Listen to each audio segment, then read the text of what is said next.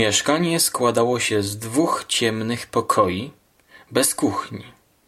Jedyne okno w głębi wychodziło na ścianę, w której dokładnie naprzeciwko znajdował się lufcik. Trelkowski zrozumiał, że jest to okienko ubikacji w sąsiedniej kamienicy. Ściany pokryte były żółtą tapetą. Widniały na niej gdzieniegdzie rozległe plamy wilgoci. Cała powierzchnia sufitu była popękana, a szczeliny rozgałęziały się jak nerwy liścia. Małe kawałki tynku, które się stamtąd oderwały, chrzęściły pod nogami. W pokoju bez okna znajdował się kominek z imitacji marmuru, a w nim gazowy grzejnik. Poprzednia lokatorka wyskoczyła przez okno. Wyjaśniła dozorczyni, stając się nagle bardziej rozmowna. Proszę spojrzeć, widać stąd miejsce, gdzie upadła. Poprowadziła Trelkowskiego przez labirynt różnorakich mebli i z satysfakcją wskazała resztki szklanego daszku, znajdujące się o trzy piętra niżej. Nie umarła, ale po prawdzie to tak jakby trup. Leży w szpitalu Saint-Antoine. A jeśli wyzdrowieje? Zapytał Trelkowski. Nie ma obawy. Zaśmiała się szyderczo wstrętna kobieta. Niech pan tym się nie przejmuje. Właśnie tak zaczyna się debiutancka powieść francuskiego twórcy Rolanda Topora pod tytułem Chimeryczny lokator. Sam Topor nie był tylko pisarzem, ale także rysownikiem, grafikiem, reżyserem teatralnym. Mówią, że jego twórczość inspirowana jest surrealizmem, przepełniona czarnym humorem, groteską, pure nonsensem. I tak właśnie w jego twórczości jest, aczkolwiek wydaje mi się, że surrealizm i absurd bardziej jest wyczuwalny w jego krótszych utworach, opowiadaniach które w Polsce także są wydane. I one rzeczywiście w pewnych miejscach są bardzo blisko tego, co robiła grupa latającego cyrku Monty Pythona. Natomiast chimeryczny lokator, zapewne z racji tego, że jest to jego pierwsza powieść, sam surrealizm tutaj pojawia się tylko w pewnych kluczowych, oczywiście, momentach, ale świat przedstawiony wywodzi się ze świata realnego ten świat powoli przekształca się w coś właśnie groteskowego, dziwacznego, z pogranicza jawy i snu, o którym właściwie trudno powiedzieć, czy główny bohater Trelkowski jest paranoikiem, czy to dzieje się naprawdę i właśnie ten świat zwariował.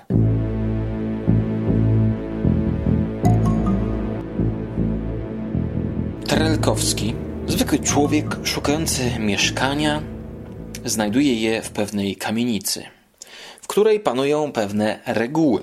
Oczywiście trzeba być cicho, nie można zapraszać dziewczyn, nie można robić imprez, nie można denerwować sąsiadów, trzeba płacić drogi czynsz, sprzątać śmieci, trzeba być bardzo, bardzo, bardzo wyjątkowo grzecznym lokatorem trzeba być tak dobrym lokatorem, no, że właściwie jest to niemożliwe do wykonania. Właśnie z powodu takiego niemożliwego do spełnienia regulaminu kamienicy, Trelkowski nie jest w stanie wytrzymać w tym miejscu. Struktura powieści jest przemyślana doskonale. Już sam spis treści może nam co nieco powiedzieć o fabule Mamy tutaj klasyczny podział na strukturę trzech aktów. Pierwsza część to nowy lokator, gdzie wraz z głównym bohaterem poznajemy zasady rządzące owym dziwnym skrawkiem świata. Część druga to sąsiedzi, w której kłopoty zaczynają narastać.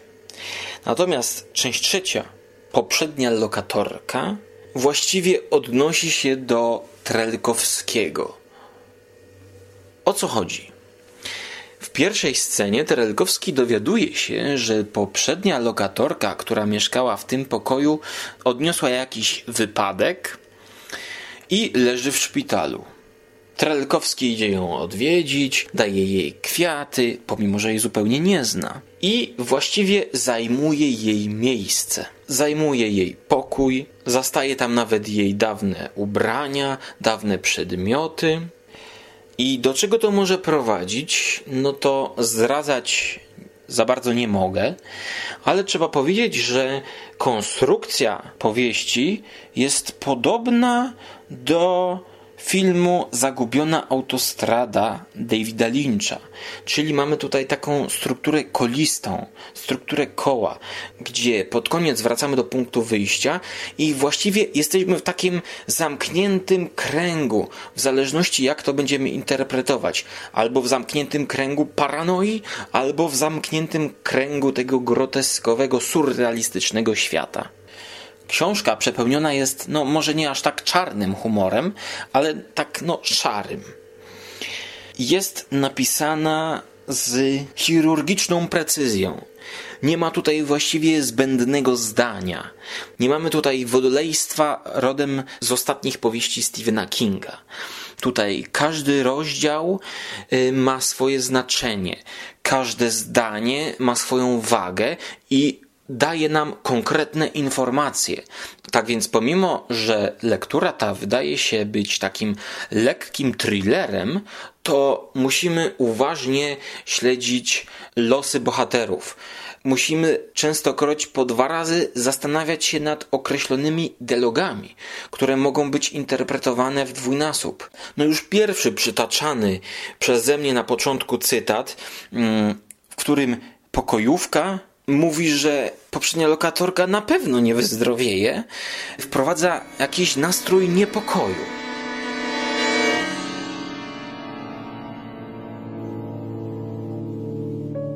Jeśli mowa o sąsiadach, to odkąd ukazała się ta książka, czyli w latach 60., w popkulturze pojawia się wiele, czy to filmów, czy właśnie książek o ludziach, którzy wprowadzają się do jakiegoś domostwa i tam mają problemy z sąsiadami.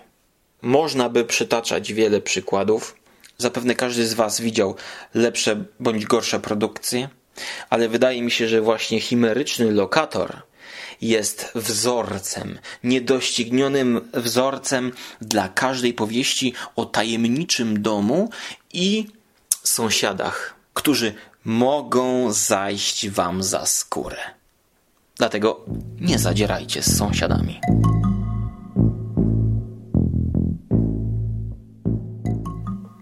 Czym dalej wgłębiamy się w tę opowieść, tym więcej pojawia się niepokoju, coraz więcej strachu i grozy. No i właściwie dochodzimy do, można by powiedzieć, powieści z gatunku horror. W klasycznym jej rozumieniu, ponieważ no, mamy tutaj część elementów, które możemy sobie tłumaczyć jako nadnaturalne.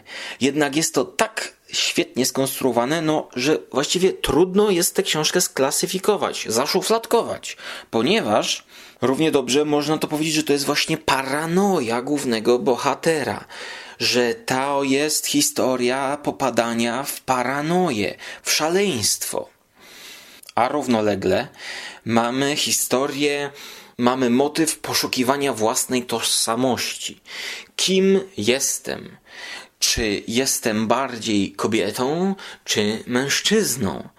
I tutaj chyba każdy, kto oglądał chociażby trailer znakomitego filmu Romana Polańskiego właśnie na podstawie tej powieści o skróconym tytule Lokator z początku lat 70., no to chyba widział, w co przebrany był Roman Polański, który grał główną rolę. I co te sceny mogą nam mówić o fabule książki. A jeśli jestem już przy filmie, to powiem, że jest to jedna z najlepszych ekranizacji literatury materiał źródłowy jest potraktowany jednocześnie z namaszczeniem, a bierze pod uwagę pewne właściwości medium filmowego. Tak więc mamy tutaj zachowane główną oś fabularną, nawet dialogi, i jest to tak dobrze wyreżyserowane jest to tak przełożone na język filmu przez Romana Polańskiego, z taką czułością dla Rolanda Topora, z takim zrozumieniem materiału wyjściowego, że właściwie wszystkie smaczki, wszystkie sensy, jakie zawarł francuski pisarz, widzimy również w filmie. Zmiany w fabule są tam kosmetyczne. Tak więc niewątpliwie była to zasługa polskiego reżysera, ale także formy, jaką przyjął Roland Topor, o której mówiłem wcześniej. Czyli, że nie mamy tutaj zbędnych opisów. Tak właśnie jak w scenariuszu, gdzie autor scenariusza zwykle skupia się na dialogach, na przeprowadzeniu akcji, czyli, na, czyli didaskalia plus dialogi. No ale żeby w cudzysłowie didaskalia plus dialogi zapisać w formie intrygującej powieści, no to to też jest niebywała sztuka.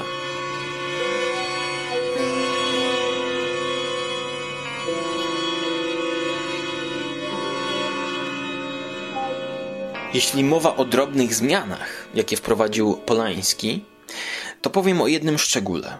Zapewne każdy z Was widział jakieś azjatyckie horrory, począwszy od kręgu, w których dziewczynka z bardzo długimi włosami stoi w rogu pokoju i patrzy na widza, bądź też patrzy w dół i zupełnie się nie rusza. Mamy taki nienaturalny spokój wtedy groza rośnie, rośnie. No rzeczywiście, takie sceny są przerażające. Wyobraźcie sobie, że wracacie wieczorem do swojego mieszkania, wchodzicie do klatki schodowej, a tam jakiś człowiek w białym fartuchu stoi przy ścianie, patrzy się tempo w dół i zupełnie się nie rusza. No, rzeczywiście przerażająca rzecz, wielokrotnie pojawiająca się w azjatyckich horrorach. Natomiast w 76 roku w filmie Lokator kiedy Trelkowski wygląda przez okno swojej kamienicy, to w budynku naprzeciwko, w tym lufciku, przez który można zajrzeć do toalety, widzi właśnie ludzi, którzy stoją nieruchomo i tempo patrzą w Polańskiego, w widza, w Trelkowskiego. Przerażająca scena. I ona w takiej wersji nie pojawiła się u Rolanda Topora. Jak było w oryginale? Równie ciekawie. Musicie sprawdzić.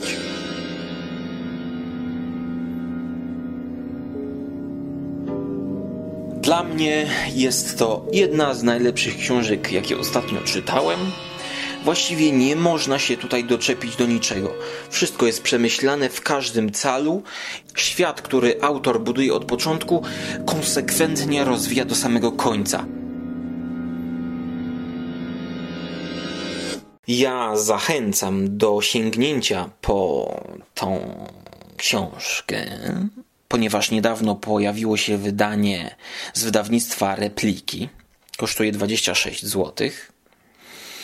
A na koniec, żeby Was jeszcze bardziej zachęcić, przytoczę Wam jeszcze jeden jakże smakowity fragmencik.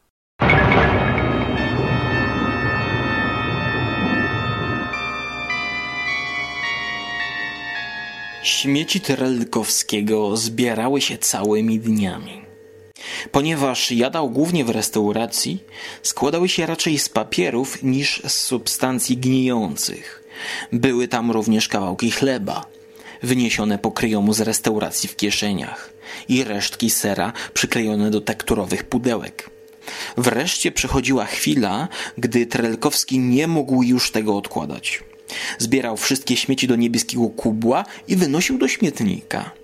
Z wypełnionego po brzegi kubła wypadały na schody kawałki waty, skórki od owoców i inne rzeczy. Trelkowski był zbyt obładowany, by je podnosić. Zajmę się tym w drodze powrotnej, obiecywał sobie. Lecz gdy wracał, niczego już nie było. Ktoś pozbierał śmieci. Kto? Kto czyhał, aż Trelkowski przejdzie, aby je wówczas sprzątnąć? Sąsiedzi? Czyż nie było w ich interesie raczej zaatakować go, obrzucić wyzwiskami i zagrozić najgorszymi represjami za to, że pobrudził schody? Niewątpliwie sąsiedzi nie przepuściliby tak wspaniałej okazji, by go tyranizować. Nie, to był ktoś inny lub coś innego.